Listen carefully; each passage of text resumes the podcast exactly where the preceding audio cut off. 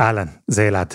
אחד ביום יצא השבוע לחופשת קיץ קצרצרה, אבל אל תדאגו, אנחנו לא משאירים את האוזניים שלכם לבד, כי השבוע אנחנו מעלים כאן את הסדרה המיוחדת של יגאל מוסקו, חצי אדם, חצי נחש, על הסיפור המרתק שמאחורי רצח שהדהים את המדינה. הנה הפרק הרביעי. ערב אחד, באפריל 1996, יעקב סלע לא שב הביתה. באותו היום הוא היה אמור להיפגש עם הראל הרשטיק מדגניה ב'. עכשיו רבותיי, ממש בשניות אלה הגיע אלינו הראל הרשטיק, שלום לך. ערב טוב. לאחר שלושה שבועות שסלע היה נעדר, התראיין הרשטיק לדן מרגלית בתוכנית ערב חדש. מצאנו את הקטע בארכיון תאגיד השידור הציבורי. נחקרת במשטרה? בהחלט, זאת אומרת, נחקרתי פעמיים, כל פעם נחקרתי בתקופה מאוד מאוד קצרה, יחסית 20 דקות פעם אחת, פעם שנייה נחקרתי חצי שעה, וזהו. לבוש בחולצה לבנה ומגוהצת, זחוח ובטוח, הרשטיק סיפר שסלע היה מעורב בתאונת פגע וברח, ולכן ברח לחו"ל.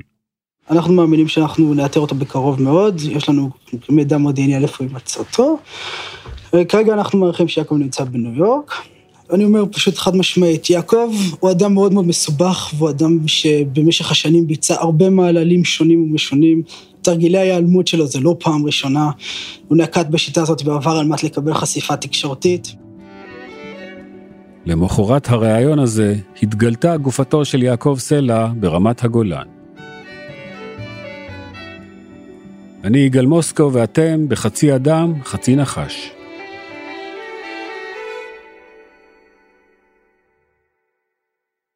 הראל הרשטיק היה חשוד כבר מהימים הראשונים של היעדרות יעקב סלע. הרי ביום ההיעלמות הם היו אמורים להיפגש, ושלי מאיר סיפרה למשטרה מדוע. הראל גנב ממנו צ'קים וכרטיס אשראי, גנב ממנו הרבה מאוד כסף. איך יעקב גילה? אני uh, התעסקתי לו בצ'קים ובדקתי אותם, ובמקרה גיליתי את זה, ממש במקרה. נזכיר שרינה הרשטיק, אמו של הראל, הייתה אחת מבנות הזוג של יעקב סלע. הוא נהג לבלות בביתה בקיבוץ. כמה כסף הוא גנב לו?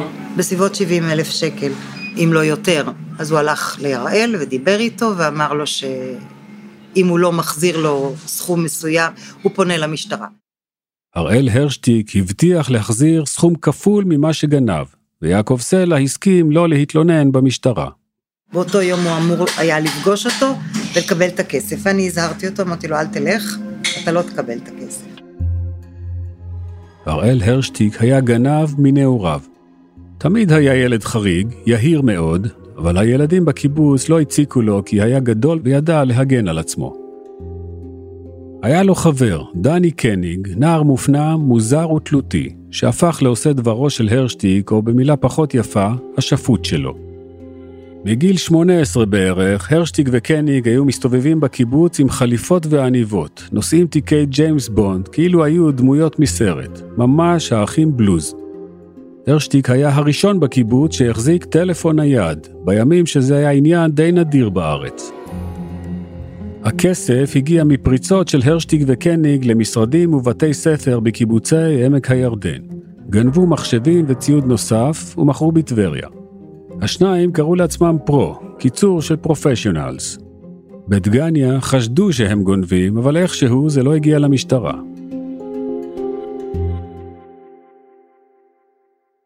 כשיעקב סלע היה נעדר, הספקולציות פרחו בכל הארץ וגם בעמק. חבר דגניה ב' שמעדיף להישאר בעילום שם נזכר. ישבנו בחדר אוכל, אני לא אשכח את זה. זה כבר היה שעה מאוחרת, ארוחת צהריים, הם נכנסו שניהם עם החליפות והתיקי ג'יימס בונד, הם מתיישבים איתנו בשולחן לאכול. ואנחנו שואלים אותם, היינו שם כמה חבר'ה צעירים, תגידו, בחצי צחוק, איפה קברתם אותו? מה עשיתם עם יעקב סלע? Mm-hmm. עכשיו, החבר'ה זוכרים שדני היה חיוור כסיד. אתה מבין שהוא ממש רץ להקיא את נשמתו. אבל ארשטיק, אתה יודע, הוא עשוי מחומרים אחרים. והוא, אתה יודע, הוא דילג מעל זה.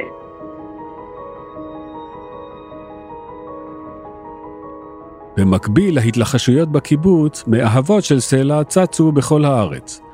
מקומון בחדרה זכה ברויטל לופוב, מאהבת מכפר ויטקין. עיתון לאישה זכה גם בהדס בילו, גם בדבי סגל וגם בשירי עדניה. כולן התראיינו על איש הנחשים היקר שלהן, וסיפרו ברצון על ביצועיו המיניים. בין המאהבות הייתה גם אמו של הראל, רינה הרשטיק, שבריאיון לרפי רשף סיפרה שהנעדר יעקב סלע בעצם ברח לחו"ל. חשוב לי להגיד שיעקב בחיים. מתי דיברתי איתו פעם אחרונה? פעם אחרונה דיברתי איתו בערב, אה, זאת אומרת, ערב אחרי שהוא הוכרז כנעדר. אבל למה לפי דעתך הוא ברח מהארץ? אה, לדעתי הוא פשוט נסע ל- ל- לנסיעת עסקים כדי לנקות את הראש. בינתיים שמעתי עוד גרסה שאת בהיריון ממנו. סליחה? אה, כן, זה נכון. היום אנחנו יודעים שרינה הרשטיק לא באמת הייתה אז בהיריון מיעקב סלע, אבל אולי זו הייתה דרכה להרחיק את החשדות מבנה. יומיים בלבד לאחר שיעקב סלע נעלם, טלפנה רינה הרשטיק לאמו אסתר פסח. הרשטיק סיפרה לה שיעקב דרס אישה בירושלים, ולכן ברח לחו"ל. האם הזקנה לא ידעה עד אותו רגע על היעדרותו של בנה, ורינה הרשטיק אמרה לה שתשפיע על שלי לבטל את התלונה במשטרה, אחרת, כך היא אמה, לא תראו אותו יותר בחיים. בשיחה מאוחרת יותר באותו יום, אף איימה הרשטיק שאם התלונה של החברה שלי לא תבוטל, היא, רינה, תגיע עם האקדח של המדגניה, ותהרוג אותה ואת אמא של יעקב. מפקח מיכה כהן מימ"ר חיפה ניהל את החקירה. דבר ראשון, הוא כמובן שוחח עם הראל הרשטיק. שאלנו את הרשטיק, איפה, איפה נפגשת איתו, איפה ראית אותו?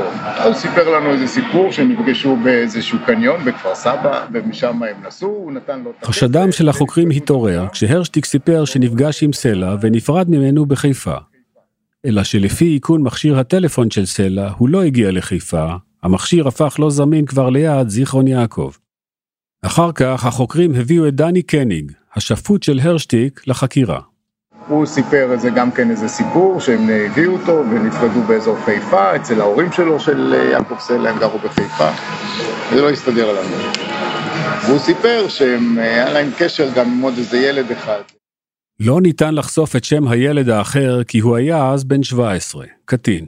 נקרא לו א', בנו של בכיר בשב"כ, ילד מחונן שנשר מהתיכון בכפר סבא והופיע כקוסם באירועים. גם א', שהיה מסוכסך עם הוריו, היה בין אלה שמצאו ביעקב סלע דמות אב. כשהופיע א' כקוסם, במקום להחזיק ארנבת בכובע, הוא כמובן החזיק נחש. הרשטיק עדכן את א' מראש בתוכנית הרצח. הקטין סירב להשתתף, אבל הוא לא הזהיר את סלע ולא את המשטרה. בסופו של דבר הצלחנו להגיע לקטין הזה, שהבאנו אותו לחקירה, ואז אחרי קצת אה, לחצים ועניינים, שהוא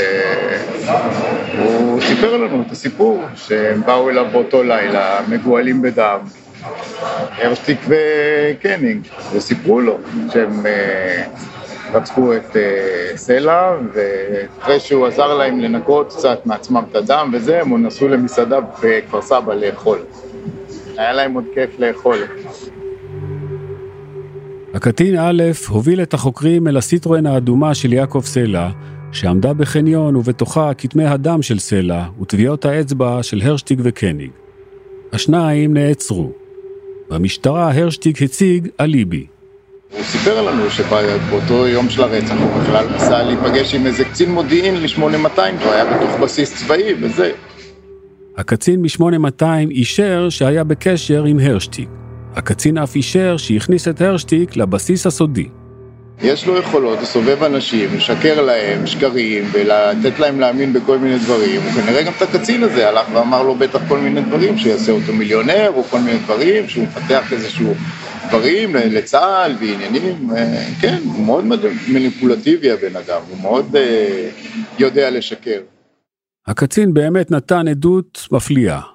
הוא רק אמר שהכניסה של הרשטיק לבסיס של 8200 לא הייתה בתאריך של הרצח. אז האליבי הופרך, אבל הרשטיק שמר על זכות השתיקה.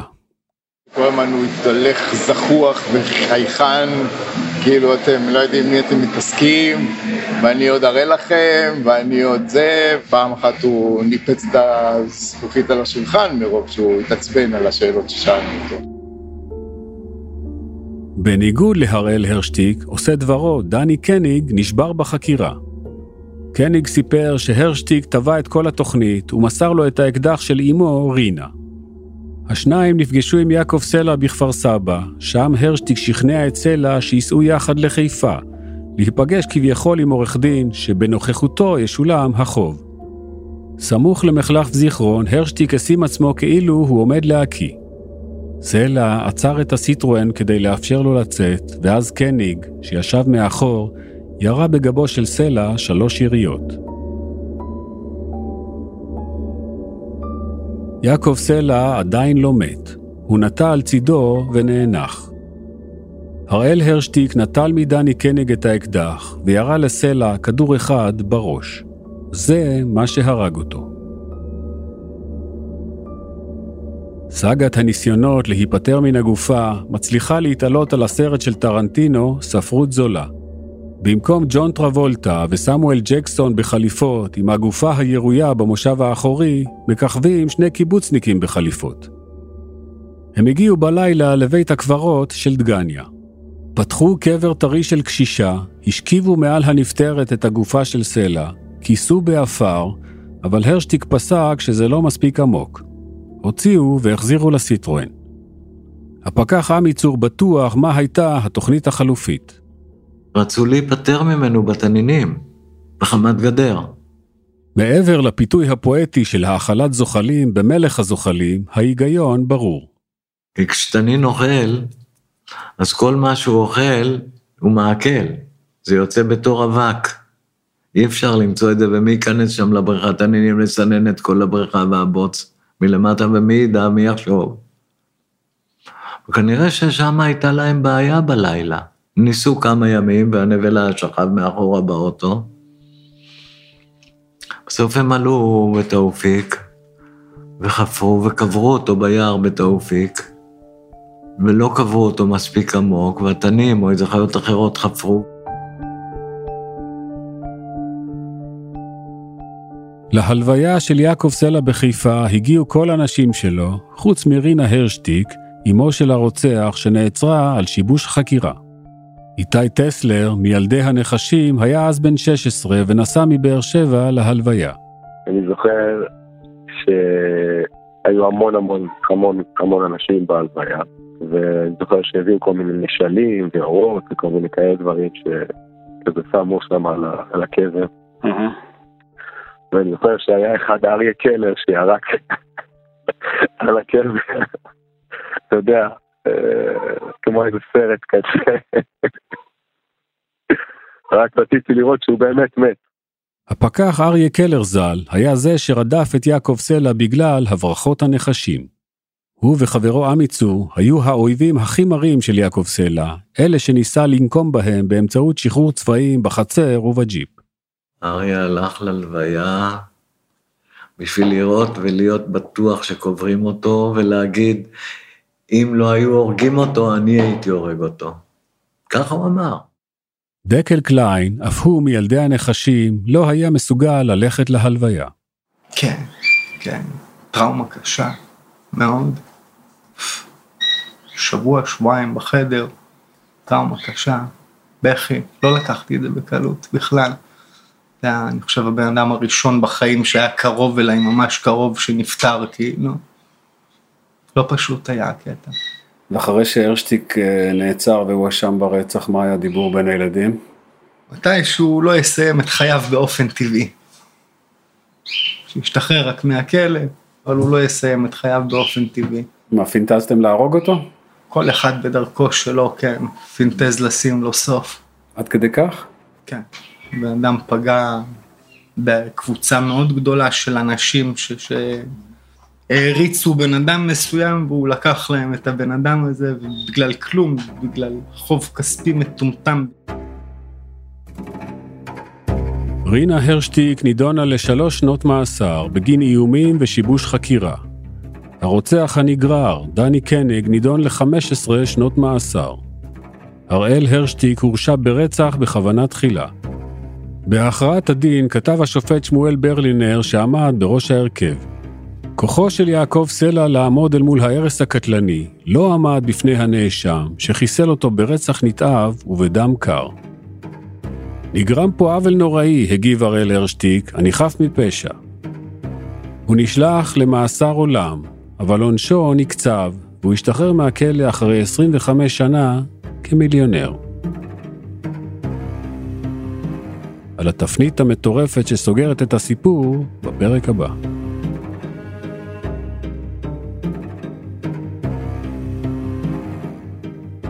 תודה לצוות התוכנית, ניצן שפירא שעל התחקיר, עריכה והפקה, עדי חצרוני, דני נודלמן ורוני הרניב, מיקס וסאונד, יאיר בשן. מנהל מחלקת הפודקאסטים של N12 הוא רום אטיק.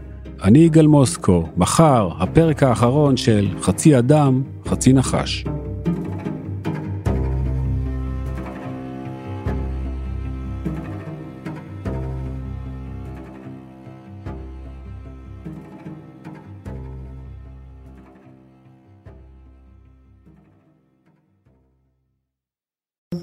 בחסות, גם ביטוח בריאות וגם ביטוח נסיעות לחו"ל עושים בהראל, ודואגים לכל המשפחה, גם בארץ וגם בחו"ל, אפילו בקמפינג בערי הרוקי.